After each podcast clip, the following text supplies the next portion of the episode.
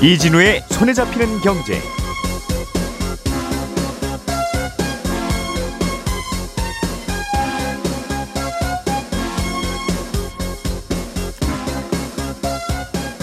안녕하십니까 이진우입니다. 그동안 거래 절벽이라고 불릴 만큼 얼어붙은 부동산 시장의 경착륙을 막기 위해서 정부가 대책을 내놨습니다. 지난달 발표했던 대출 완화안을 앞당겨서 시행하고 어, 투기 과열 지역, 조정 지역 같은 부동산 규제 지역도 대부분 풀기로 했습니다. 자세한 이야기 좀 더 들어보겠습니다.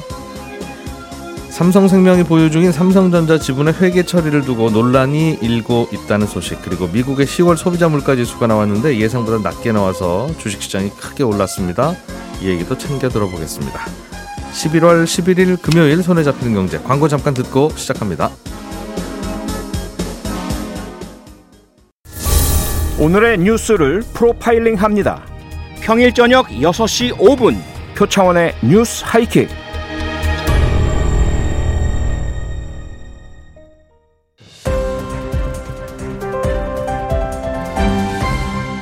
이진우의 손에 잡히는 경제. 네, 오늘은 박사훈 작가, 김현우 소장 그리고 금요일에 들을 수 있는 목소리 안승찬 기자 이렇게 세 분과 함께합니다. 어서 오세요. 네, 안녕하세요. 미국의 10월 소비자 물가 지표가 어젯밤에 나왔습니다. 네, 이게 1년 전만 해도 우리가 그걸 우리가 왜 알아야 돼? 그렇습니다. 하던 지표인데 네, 요즘에는 딱 한 가지만 알려줄게라고 하면 그거 알려주세요 하는 그렇습니다. 분들이 많아요. 전 세계가 주목하죠. 예. 미국의 물가가 조금 덜 올라야 이제 금리 인상이 서서히 브레이크가 밟히고 그로 인한 여러 가지 문제들이 해결될 거다. 네. 이제 그 얘기겠죠? 그렇습니다. 얼마로 나왔습니까? 7.7% 작년 10월 대비 7.7% 오른 걸로 나왔는데 예. 시장의 전망치가 7.9%였거든요. 네. 근데 전망치보다 낮게 나왔죠. 그리고 기름값이랑 농식품 가격을 제외하고 따로 또 보는 물가지수가 있는데 이것도 시장 예상치인 6.5%보다 좀 낮게 6.3%가 나왔습니다. 음. 항목별로 좀 보니까 중고차 가격이 전월 대비로 2% 넘게 떨어진 게 눈에 띕니다. 아, 전월 대비 2%예요. 네. 이런 이전 이런 속도로 계속 떨어지면 한 30% 떨어진다는 거죠. 1년. 그럴 수 있는 거죠. 예. 그동안 미국의 물가 지수를 올리는 이유들 중에 하나가 중고차 가격이었는데 네. 음. 그게 점점 내려오고 있는 겁니다. 다만 중고차 가격만큼 물가 지수에 또 영향을 주고 있는 게 렌트비인데 월세. 네. 이건 여전히 좀 높게 나오고 있습니다. 음. 아무튼 물가 지수가 예상보다 좀 낮게 나오면서 어제 미국 뉴욕 증시의 주요 지수가 말 그대로 폭등을 했는데 네. 대표적으로 나스닥은 7% 넘게 올랐습니다. 지수가 7% 넘게 올랐다는 거죠. 그렇습니다. 7%못 오른 주식은 어제 무슨 일 있어서 왜 이렇게 못 올랐어?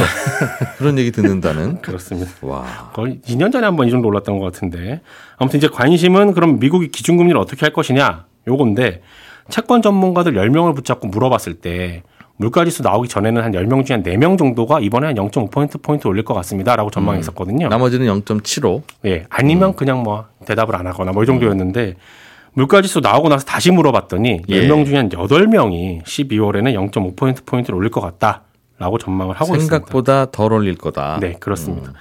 다만 그래서 연준이 기준금리를 그럼 어디까지 올릴 것이냐 요 부분이 이제 중요한데 내년에 예. 이건 좀 여전히 갈립니다. 한쪽에서는 오, 이번에 나온 물가 지수가 상대적으로 좀 낮게 나온 거지 물가 지수가 7%라는 건 여전히 높다는 거다. 음. 그러니 한 번에 올리는 폭은 좀 줄일지 몰라도 연준이 생각하는 물가 그게 얼- 어느 정도인지 모르겠으나 그거 내려올 때까지는 계속 올릴 거다. 그래서 5%까지는 올릴 거다라고 보고 있고요. 기준금리를. 네. 네. 다른 한쪽에서는 물가가 여전히 높지만 지금 나오고 있는 숫자들을 보면 정점을 찍고 내려오는 게 분명하다. 예. 그래서 연준이 당분간 기준금리를 올리긴 하겠으나 계속 올리게 되면 미국 경기 침체가 될 게 분명하기 때문에 음. 물가 지수가 꺾이는 상황에서 연준이 5%까지는 못 올릴 거다. 4% 정도에서 멈출 거다. 이렇게 보고 있긴 합니다. 그러니까 미국이 기준금리 올리고 있는데 네. 브레이크 다 밟고 나면 어디까지 올라 있을 거냐? 이제 네. 이 얘기하는 거죠. 그렇습니다. 그때 5%대까지 갈 거냐? 네. 아니면 4%대에서 머무를 멈출 것 같, 것이냐? 멈출 것 같냐? 다만 이 음. 금리 전망은요. 그냥 지금 그렇게들 보고 있구나 정도로만 생각하면 될 것 같은데. 왜냐하면 24시간 전에도 전문가들은 다르게 생각했다면서요. 그렇습니다. 그리고 연준도 회의를 할 때마다 금리 전망치가 바뀌어요. 자, 음. 보세요. 지난 6월에는 내년 말까지 4% 미만일 것 같다고 했거든요. 기준금리가. 네. 예. 근데 9월에는 4.5% 정도 될 것 같다. 음. 확 높였죠. 지난주 회의에서는 파월 의장이 4.5%보다 더 높아질 수도 있다. 예. 이렇게 말했거든요. 음. 그러니까 연준도 그러니까 전 세계에서 미국 기준금리에 대해서 가장 열심히 공부하고 고민하는 사람들도 전망 이렇게 틀리는 걸 보면 음. 전망을 한다는 게 쉽지 않다는 겁니다. 물론 그렇다고 해서 이런 전망이 무의미하다는 건 아니지만 예. 전반적으로 지금 상황에서는 그 정도로 음. 예측하고 있다. 정도로만 알아두고 넘어가면 될 것 같다는 얘기입니다. 예. 경제 상황이라는 게 언제 어떻게 바뀔지 누구도 모르는 일이라서 그렇습니다. 음. 이게 물가 지수를 보니까 전월비를 보니까 한 0.3% 정도 올랐더군요. 네. 그러면 이대로 이런 속도로 간다면 0.3 곱하기 12달이니까 대략 한 4% 정도 오른다는 얘기잖아요. 네. 미국의 물가가 이제 내년쯤 되면. 네. 그래서 아마 이게 중요한 뉴스인 것 같아요. 시장 전망치가 7.9였는데 이번에 7.7 나왔다는 건 네. 전월 대비로 5% 0, 전월 대비로 0.5쯤 오를 줄 알았는데 0.3만 올랐다는 네. 뜻이니까 그렇죠. 이 속, 속도감은 다른 거죠, 굉장히. 야, 0.5가 올랐으면 1년 동안 모으면 한 6%는 오르겠네, 내년에도. 이런 생각으로 우울해하고 있다가 줄어드니까. 음. 김현우 소장님, 네. 음, 우리나라 부동산은 이제 살려야 되는 시장이 됐나 봐요. 어, 아직까지 그렇게 살려야 된다기보다 빠르게 죽어가고 있는 걸 좀 덜 속도를 음. 늦, 늦춰보겠다. 예. 이렇게 보시면 될 것 같습니다. 예. 여러 가지 대책들이 나왔는데요. 일단 아, 당장에 달라지는 거 올해 안에 그리고 내년 초 정도에 달라지는 것들 위주로 말씀을 드리자면 당장 월요일 00시부터는 서울하고 과천, 성남, 광명 요 네 곳만 남기고 네. 모두 규제 지역에서 해제가 됩니다. 아, 그러니까 국토부나 광역자치단체에서 결정하는 규제 지역은 두 가지예요. 조정 대상 지역하고 투기과열 지구. 음. 요거에 이제 해당이 되게 되면 여러 가지 제약을 받는데 네. 아, 지금 규제 지역으로 지정되는 요건은 그냥 마음대로 하는 게 아니라 청약 경쟁률과 분양 계획 그리고 주택 보급률 자가주택 비율 이런 걸 따져가지고 어, 어떤 일정 요건을 충족하면 규제 지역으로 선정을 합니다. 그런데 많이 오르면 선정한다는 거겠죠. 네, 그렇습니다. 뭐, 그런데 예. 그 기준으로는 사실 앞서 말씀드린 네 곳, 또 음. 어, 해제하는 데는 해당이 돼요. 그런데 에, 아무래도 서울이나 이런 경, 그 인접한 경기도 일대 같은 경우에는 시장에 미치는 파급력이라든가 이런 것들이 있으니까 음. 당분간은 유지를 하겠다 이렇게 발표를 예. 한 거고요. 어, 규제 지역에서 요번에 해제된 곳들 같은 경우에는 각종 대출 규제나 세금 관련된 페널티를 안 받죠. 그러니까 뭐 서울과 경기 지역 일부만 빼놓고는 이제는 마음대로 살 수 있다. 거의. 다주택자도 대출 막 받을 수 있고. 그렇습니다. 대출 규제도 안 받아요? 어, 네, 그렇습니다. 1주택자 같은 경우에는 사실 새로운 집을 살 때 갈아타는 음. 경우가 아니면 대출이 안 됐었는데 예. 이제는 1주택자라고 하더라도 집값의 최대 70%까지는 대출이 가능할 수 있고요. 아하. 그다음에 LTV도 집값의 뭐 30%에서 50%까지만 대출이 나왔었는데 음. 규제 지역에 따라서 요 규제도 안 받습니다. 그리고 예. 뭐 종부세라든가 양도세 중과 같은 것도 없고 또 음. 다주택자 장기보유 특별공제 배제 같은 이 세금적인 부분에서 불이익도 없으니까 아, 모든 규제가 사실상 음. 없다라고 보시면 되고요. 기존에 나왔던 규제들 다 없어지는 거다. 네. 가장 뭐 사실 대출에 대해서 관심이 많으실 텐데 다음 달 1일부터 규제 지역이라고 하더라도 무주택자 같은 경우에는 LTV가 50%까지는 허용이 됩니다. 예. 그리고 실수요자라고 하는 뭐 생애 최초 어, 집을 사시는 분들 80% 사는 거는 이미 8월 1일부터 적용 중이고요. 음. 그리고 15억이 넘는 아파트에 대해서 대출 금지가 되어 있었는데 이것도 이제 풀립니다. 네. 그러니까 이게 원래는 내년 상반기 중에 시행할 예정이다라고 10월에 발표를 했는데 음. 어, 당긴 거죠. 그러니까 실수요자들 대출 한도도 4억에서 6억으로 높여주겠다라고 했었는데 이것도 어, 바로 다음 달 중으로 올려주기로 했습니다. 예. 그렇긴 하나 즉 대출이 좀 많이 나오는 게 일단 부동산 시장에서 수요를 높이는 가장 큰 어, 요인이긴 할 텐데. 그렇죠. DSR 규제라는 게 새로 생겨서 여전히 살아있다 보니까 네, 그건 살아있습니다. 모든 규제 다 풀어드리겠습니다. 네. DSR만 보겠습니다만 하더라도 네.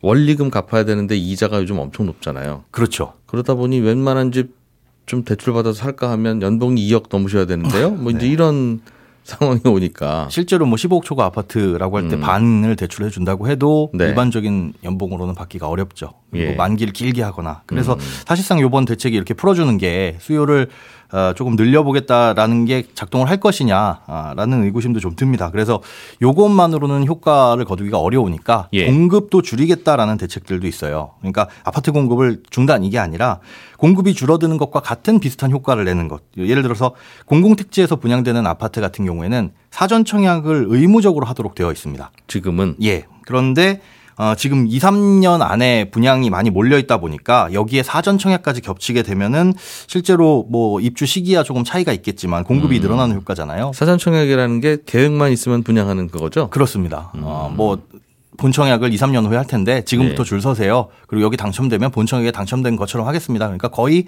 본청약과 의미가 다르지 않죠. 음. 근데 이것까지 많아지게 되면 결국은 이제 분양시장의 공급이 많아지는 거니까 앞으로 매각하는 공공택지에 대해서는 사전청약 의무를 없애겠다. 예. 그리고 이미 매각된 공공택지에 대해서도 원래는 그 공공택지가 매각된 이후로부터 6개월 이내에 사전청약을 받아야 되는데 음. 아, 이것도 2년으로 어, 그러니까 시장이 좀 안정되면 그때부터 사전청약 받으셔도 됩니다. 이렇게 바뀌는 음. 거죠. 요거는 이제 이달 안에 11월 어, 안에 야. 개정될 예정입니다. 그동안 쏟아냈던 대책들을 다, 다 거꾸로 돌리는 거네요. 예, 그렇다고 음. 보시면 됩니다. 또 뭐 이런 분위기 따라서 알아둬야 될 만한 내용들이 있습니까? 네, 이제 우리 대출을 받을 때 내년 초부터는 보금자리론하고 적격 대출이라는 정책 대출이 하나로 합쳐집니다. 그러니까 현재는 집값하고 소득에 따라서 뭐 디딤돌 대출, 보금자리론 그리고 적격 대출 이렇게 세 가지로 나뉘어져 있어요. 예. 집값이 각각 5억, 6억, 9억 이하일 경우에 해당되는 대출들인데 아, 소득이나 요 집값의 요건이 충족이 되면 장기 고정금리 대출을 해줍니다. 30년 뭐 요건 충족하면 최대 40년까지. 음. 그런데 이게 집값도 많이 오르고 또 소득 수준도 많이 오르다 보니까 중간에 있는 보금자리 론 이것과 그다음에 적격 대출, 그러니까 6억 이하 집에서만 해줬던 정책 대출과 9억 이하 대, 집에 대해서만 해줬던 대출을 하나로 합쳐가지고 음. 어, 소득 기준도 조금 더 올리고 그다음에 집값 기준도 아, 올릴 예정이다. 요거 이렇게 발표가 되어 있습니다. 구체적인 거는 이제 내년 초에 나오게 될 텐데 예. 아, 쉽게 얘기해서 소득 기준이 좀 완화돼서 누구나 보금자리론 기존에 받았던 사람들보다는 조금 더 완화된 음. 대상으로 받을 수 있다 이렇게 기억을 해두시면 되고요. 네. 청약 제도 중에서 바뀌는 게 있습니다. 뭐 소위 줍줍이라고 하는 무순위 청약 있죠. 이게 어, 경 계약이 안 되는 그러니까 자격이 안 되는데 청약을 넣었다가 당첨이 되거나 혹은 뭐 어, 개인의 사유로 계약을 포기한 무순위 청약 이거를 이제 줍줍이라고 불렀었는데 이 아파트에 청약을 넣으려면 어, 인접한 곳만 됐어요. 해당 시나 군에 거주하고 있는 사람만 신청을 할 수가 있었는데 예. 전국 어디에서든 무주택자이기만 하면 어, 청약을 넣을 수 있게 이렇게 음, 바뀝니다. 네. 그러니까 현재는 국한된 지역에서만 받다 보니까 이게 미계약이 또 발생하고 또 다시 청약을 받고 되풀이되고 음. 그 분량이 해소가 안 되다 보니까 어, 이런 물량을 빠르게 소진시켰겠다라는 의미라고 보시면 될 것 같습니다. 그러게요. 이거 꼭 옆 동네나 그 동네 살아야 그 동네 집을 사야 된다는 건 왜 만든 건지 모르겠어요. 이게 분양 시장이 뜨거워지다 보니까 예. 아, 그렇게 한꺼번에 덤벼들지 마세요. 경쟁률 좀 낮춰봅시다라는 거죠. 그러니까 수요를 줄이겠다는 네. 명분으로 그런 거였는데 음. 이제는 그만큼 상황이 바뀌었다라는 예. 겁니다. 알겠습니다. 디딤돌 대출, 보금자리론, 뭐 적격 대출 이런 것도 통합된다는 말씀인 거죠? 디딤돌 대출은 남아 있고 보금자리론과 적격 대출 두 가지만 합쳐집니다. 그 디딤돌이나 보금자리나 네. 다 좋은 말인데 이거 이런 얘기 듣다 보면 네. 마치 그 요즘 주, 그 거리명 주소로 바꾸면서 네네. 네. 아무 맥락도 없는 개나리 길, 진달래 길 그거 보면 아 그 길이구나 느껴집니까 그게? 안 느껴집니다. 죄송합니다. 이것도 왜 이름을 그렇게 그 헷갈리게 되게 나쁜 이름은 아닌데 네. 맥락이 없으니까. 음. 알겠습니다. 다른 불만 있는 게 아니구나요. 예, 듣다 보니. 예. 안승찬 기자님. 네. 오늘 이 뉴스 되게 어렵게 느껴지던데 아, 삼성생명이 보유하고 있는 삼성전자 지분에 네. 회계 처리를 놓고 논란이 있다. 어렵죠. 예. 어려워서 배경부터 네. 차근차근 설명드리겠습니다. 삼성생명이 계열사인 삼성전자의 지분의 8.5%를 보유하고 있습니다. 네. 그러니까 거의 삼성전자를 사실상 제일 많이 보유하고 있는 사람이 사실 삼성생명인데 음. 이게 삼성그룹 입장에서는 매우 중요한 지분이에요. 왜냐하면 삼성그룹에서는 삼성전자가 제일 중요하잖아요. 네. 근데 이제 이재용 회장이 오너인데 삼성전자 지분을 직접 가지고 있는 건 굉장히 적고 음. 이 삼성물산, 삼성생명을 통해서 간접적으로 지배하기 때문에 그렇습니다. 삼성전자를. 그러니까 삼성전자 예. 지분은 삼성생명이 들고 있고 삼성생명은 삼성물산이 들고 있고 예. 이 물산을 이재용 부회장이 가지고 있어서 이제 건너 건너 이렇게 삼성전자를 지배하는 그런 네. 구조인데 예. 만약에 이 삼성생명이 가지고 있는 삼성전자 지분이 없어진다고 하면 음. 마치 이제 실이 뚝 끊어지는 것처럼 이재용 회장 입장에서는 삼성전자를 지배할 수가 없게 되잖아요. 예. 그래서 어떻게 해서든 삼성생명은 삼성전자 지분을 끝까지 들고 있어야 되겠다. 음. 이렇게 생각하는 굉장히 중요합니다. 삼성생명이 그런데 네. 삼성전자 지분을 왜 많이 들고 있어요? 그게 왜 그러냐면 예. 사실은 이게 뭐 오너 돈으로 혹은 회사 돈으로 한 게 아니고 음. 삼성생명에 가입한 보험 가입자들 음. 그 사람들이 낸 돈으로 산 예. 지분이에요. 그러니까 엄밀히 말하면 예. 이 삼성전자 가지고 있는 삼성전자 지분은 보험 가입자들한테 갚아줘야 할 돈입니다. 네. 언젠가는 줘야 되니까. 그래서 그동안은 삼성생명은 이 보유하고 있던 삼성전자 지분을 부채로 분류해 놨어요. 예. 재무제표상에. 이건 빚이다 이거죠. 음흠. 그래서 그동안 쭉 이렇게 지내다가 삼성생명이 최근에 이 삼성전자 지분에 대해서 자본이다. 음. 이건 사실 내 겁니다. 안 파는 어, 지분입니다. 이렇게 아, 바꾼 건데 네. 한쪽에서는 그게 당신들 돈이냐 결국 갚아야 될 돈인데 마음대로 그렇게 회계 처리를 한, 하면 어떻게 하느냐 네. 좀 강경하게 말하는 분들은 사실상의 분식 회계 아니냐 어, 이런 지적들이 나오고 있고요 삼성생명 예. 입장은 이거 아직 회계법인 감사도 안 받은 거고 일단 간으로 작성한 거니까 네. 뭐 당국 감독 당국에서 이거 문제 있다고 하시면 뭐 고치면 음. 되니까 편하게 의견 주십시오. 음. 뭐 이런 상황이라고 보시면 되겠습니다. 뭐 이름이나 분류나 그거 어떻게 하는 거 별로 안 중요합니다. 네. 우린 이거 그냥 들고 있기만 하면 되지. 그런 걸 예. 가지고 그러시냐는 게 네. 반응. 한번 바꿔봤습니다. 뭐 이런 음. 입장입니다. 예. 그런데 이게 항상 삼성생명이 들고 있는 삼성전자 지분 이게 예. 삼성생명이 보통 그냥 계열사라면 뭐 별 문제가 아닌데. 네. 보, 말씀하신 대로 보험회사니까 예. 왜 계약자들 돈으로 삼성그룹 지배구조를 완성하냐? 그렇습니다. 아. 음, 그런 그, 문제가 계속 그 문제가 계속 있었잖아요. 예. 예. 특히나 지금 이 문제가 예민하게 보이는 게 국회에서 삼성생명법이라고 하는 보험업법 개정안이 논의가 되고 있는데 그게 이거하고 관련 있는 거 아니냐 이런 해석이 있어요. 그게 뭐냐면 지금 보험업법은 말씀하셨던 대로 고객 보험사가 이제 고객들이 준 돈, 보험 가입자들이 준 돈으로 네. 뭐 특정 회사 주식이라든가 특정 회사 채권이라든가 이런 걸 살 수 있잖아요. 음. 근데 너희가 한쪽에 몰빵해서 너무 너무 많이 아, 네. 몰아놓으면 너무 많이 특정하게 예. 표준화가 되어 가고 있는 것 같습니다. 아, 죄송합니다. 예. 그러면 그 회사가 만약에 망하면 큰일이니까 아, 한 회사가 한 회사나 한 계열사의 금융 자산을 보유하는 금액은 음. 보험사 총 자산의 3%를 넘으면 안 된다. 예. 이런 3% 룰이라는 게 있습니다. 예. 근데 이 3%를 계산할 때 주의할 점이 보험회사는 취득 원가를 기준으로 계산할 수 있다. 이렇게 돼 있어요. 이게 무슨 말이냐면 삼성생명이 삼성전자를 지분을 산 게 1980년 이전 일입니다. 예. 그때는 삼성전자 주가가 한 천 원쯤 하던 때였어요. 와. 그러니까 가지고 있는 삼성전자 부채라고 하더라도 이건 당시에 취득한 원가로 계산하니까 음. 뭐한 5,500억 원 정도 됩니다. 예. 이렇게 이제 써놓을 수 있는 거죠. 그러면 음. 삼성생명의 총 자산이 300조가 넘, 넘으니까 예. 뭐 0.1%, 0.2%별 얼마 안 되네. 예. 3%는 한참 모자라네. 이렇게 계산이 되는 겁니다. 네. 지금까지는 이렇게 해왔는데 이 국회에서 논의되고 있다는 삼성생명법은 야 보험사만 왜그 어, 취득 원가로 계산해 주느냐? 현재 시가가 얼마인지 봐서 현재 시가로 계산해라. 음. 이렇게 바꿔야 된다는 개정안이에요. 네. 그렇게 바뀌면 이제 굉장히 큰 변화가 있는. 삼성생명이 그때는 천 원이었지만 지금 삼성전자 주가가 한 6만 원쯤 하잖아요. 네. 그럼 삼성생명이 들고 있는 삼성전자 지분 가치는 한 30조 원이 넘는 거고. 그러니 삼성생명 자산의 많은 부분을 차지하게 되니까. 그렇습니다. 그러면 뭐 한 10% 이렇게 되니까 음. 그럼 나머지 굉장히 많은 삼성전자 지분을 팔아야 되는 네. 그런 상황이 되는데 아까도 말씀드렸다시피 삼성생명이 보유하고 있는 이 삼성전자 지분은 삼성 지배 구조의 굉장히 핵심적인 축인데 네. 그 삼성이 이거 어떻게 팔겠습니까? 그러니까 음. 삼성 입장에서는 어떻게 해서든 이 법을 막아야 하는 입장이고 만약에 네. 통과가 되더라도 이거는 우리 팔 주식이 아니고 끝까지 음. 들고 갈 자산입니다. 예. 시가로 평가하시면 안 됩니다. 이런 논리를 만들어야 되는 음. 상황이어서 그거하고 이번에 회계 처리 관련, 변화가 관련이 있을 거다. 이렇게 음. 주장하는 거죠. 한 곳에 몰빵하면 위험하니까 그러지 말라라고 네. 하는 법이 음. 음 우리는 그 몰빵 할래서 한 게 아니라 예.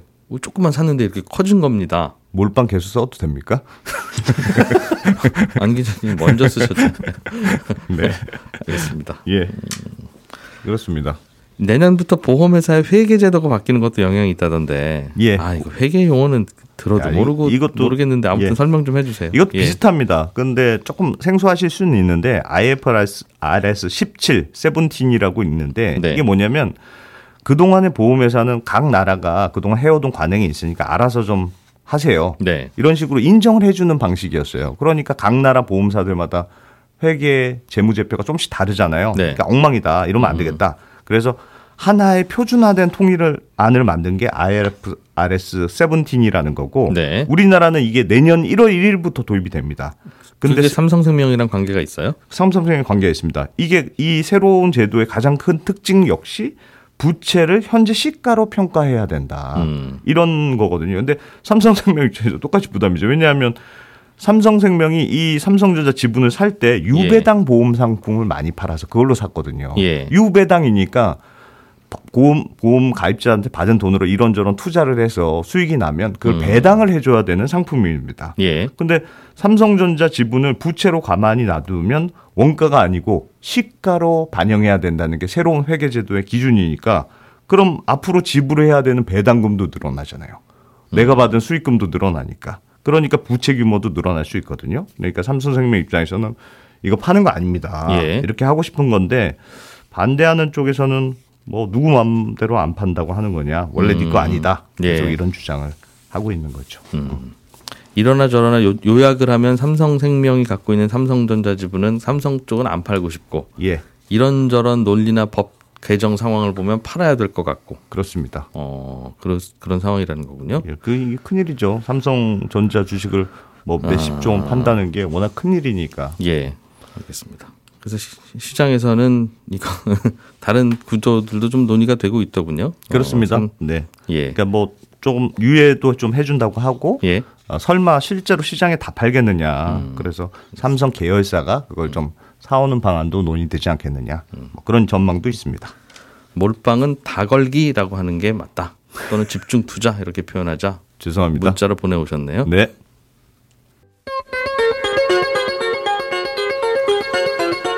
예, 안승찬 기자, 김현우 소장, 박서훈 작가 세 분 수고하셨고요. 청취자 여러분 고맙습니다. 저는 월요일 인사드리겠습니다. 고맙습니다. 이진우였습니다.